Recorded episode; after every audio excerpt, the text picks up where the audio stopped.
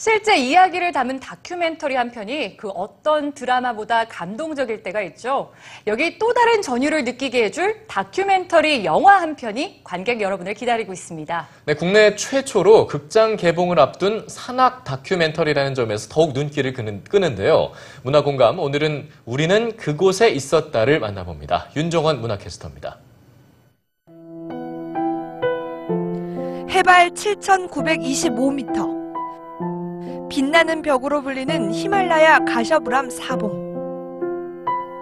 전 세계에서 단 두 팀만이 성공할 수 있었던 이곳에 강한 의지의 한국인 원정대가 도전장을 내밉니다.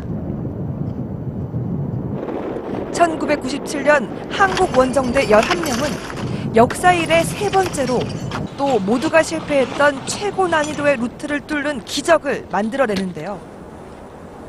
Korean Direct라는 공식적인 이름을 갖게 됩니다. 현 위치에서 그 정상까지 망원경으로 route finding 좀 해줄 수 이상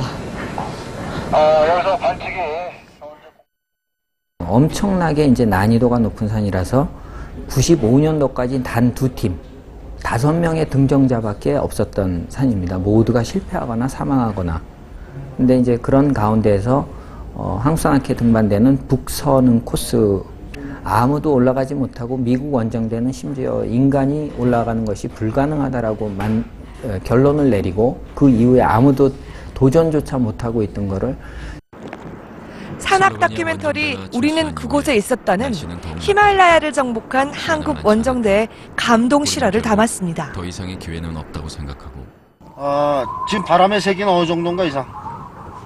어떻게 말씀드려야 될지 잘 모르겠습니다. 바람 소리를 한번 들려드릴까요?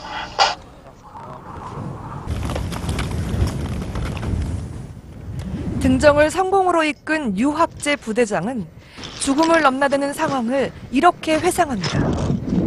그 이상하다 이상하다 했더니 그 영하 막 20도 되는데 그 들어가 봐. 그, 여- 그 얼음 속에서 그 냉동실에서 들어갔다 자고 나오는 거잖아. 침낭이 얼마나 많아가지고. 그다 마시가고 내려가고 내려가고. 아유 뭘 엄지도 그러니까 캠프스리 오는 거는 전에보다 쉬운데 캠프 투어로 오는 그게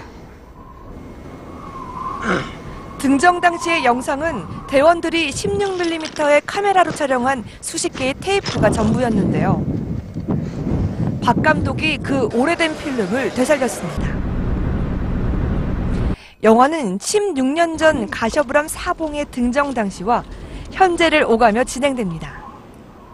심장은 막 계속 막 요동을 치고 시간을 그 다투는 그런 상황이었기 때문에 그 다행히 둘 다 큰 부상 없이 구조를 할 수가 있었고 그거 그거 생각하면 동철이는 너 저기 한 가마 고구마 한 가마씩 보내야 돼 나한테 1년에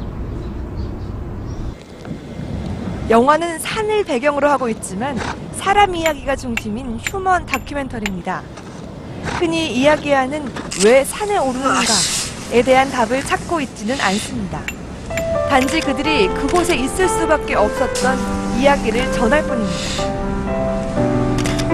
산악인들의 빛나는 노력과 열정을 담은 우리는 그곳에 있었다.